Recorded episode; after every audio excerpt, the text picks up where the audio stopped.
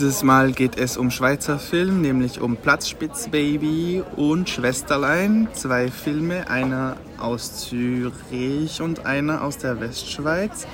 Beide mit Romance am Steuer. Also der Regisseur ist äh, Monon, heißt er glaube ich. Monard, Bonnard, keine Ahnung. Von, äh, von Platzspitzbaby. Und die zwei, Stéphanie Chua und Véronique Raymond, die Schwesterlein. Ähm, gemacht haben.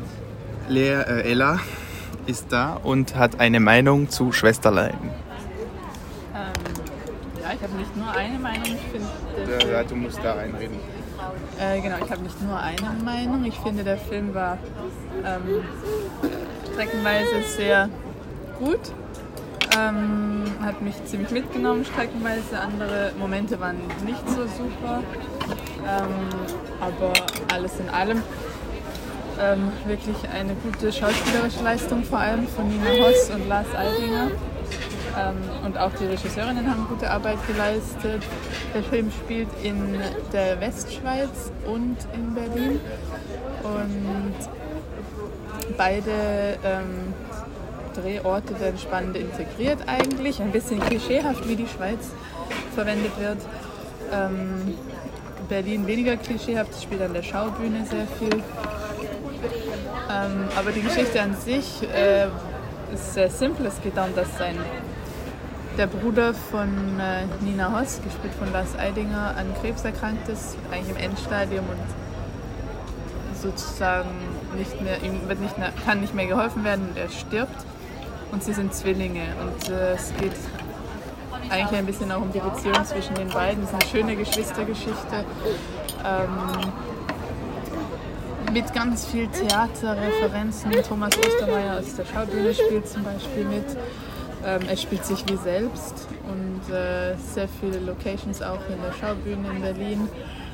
Ähm, es geht viel um Theaterstücke auch und es wird Hamlet zitiert. Und ja, genau. Also es sind äh, wirklich interessante Momente im Film und ich finde ihn auf jeden Fall sehenswert. Genau, Raphael, hast du noch was anzu, äh, anzuwenden? Anzu Einzuwenden oder anzumerken. Also ich fand äh, Schwesterlein klischeehaft, aber umgekehrt klischeehaft, nämlich das Deutsche ist sehr klischeehaft. Die Märchen, das, also sie nehmen Hänsel und Gretel auf, das ist also ja, wirklich Klischee. das Klischee-Märchen der Grimm-Brüder. Ich fand die Dialoge sehr einprägsam. Zwei Tage danach denke ich noch drüber nach. Also es ist schon sehr intens, diese Schwester-Bruder-Geschichte.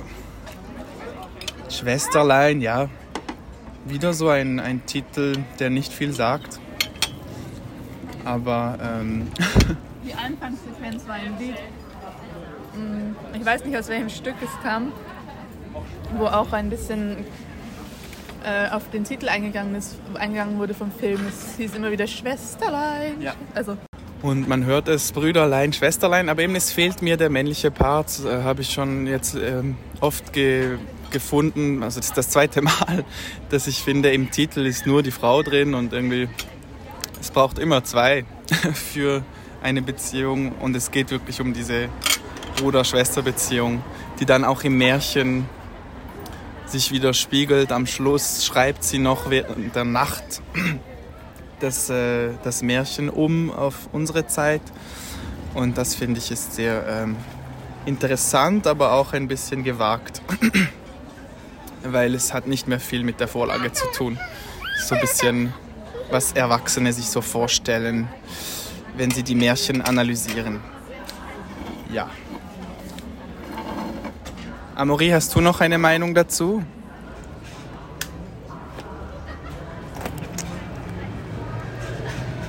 Nein. Er hört rein ins Mikrofon und ist ganz interessiert schon an unseren Filmgesprächen. Gut, ich denke, das reicht erstmals für diese, also für den Schwesterlein-Film. Der andere Platzspitzbaby ist ja schon lange angelaufen in der Deutschschweiz, äh, auch in der Westschweiz er ist nicht schlecht. Also sehenswert, ist kein Meisterwerk, wird auch gut im SRF passen oder im RTS. oder auch im ARD. Man könnte schon zeigen, was so in Zürich lief vor was 20 Jahren noch da direkt am HB, wo wir uns jetzt befinden. Äh, Ella, noch eine Anmerkung zu diesem Film? Es hat auch wieder, wieder eine gute schauspielerische Leistung von Mutter und Tochter.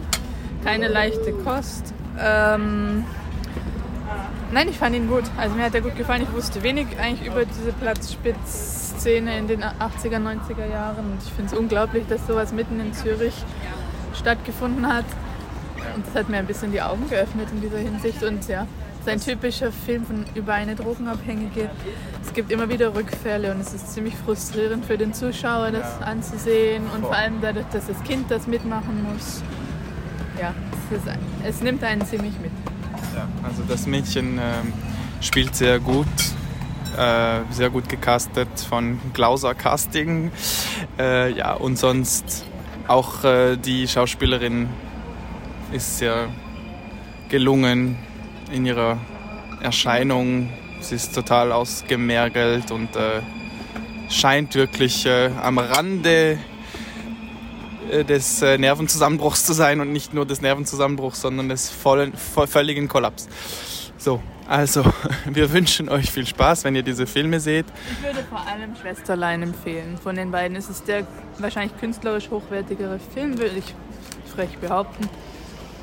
Und äh, trotzdem, wenn man wirklich jetzt sagen will, ich gucke mir nur einen Schweizer Film an, es ist auch ein Schweizer Film. Und ich finde den mit internationalem Potenzial.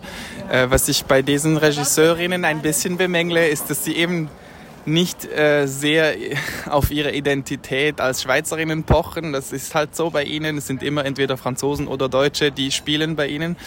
Es gibt eine Machtkeller. Machtkeller ist die Schweizerin und sie hat was Schweizerisches, aber sonst ist es immer ein bisschen entfremdet von dem Ambiente, wo sie eigentlich sich entwickelt haben. So, ich glaube, das wäre mein Schlusspunkt. Ella, noch ein letztes Schlusswort.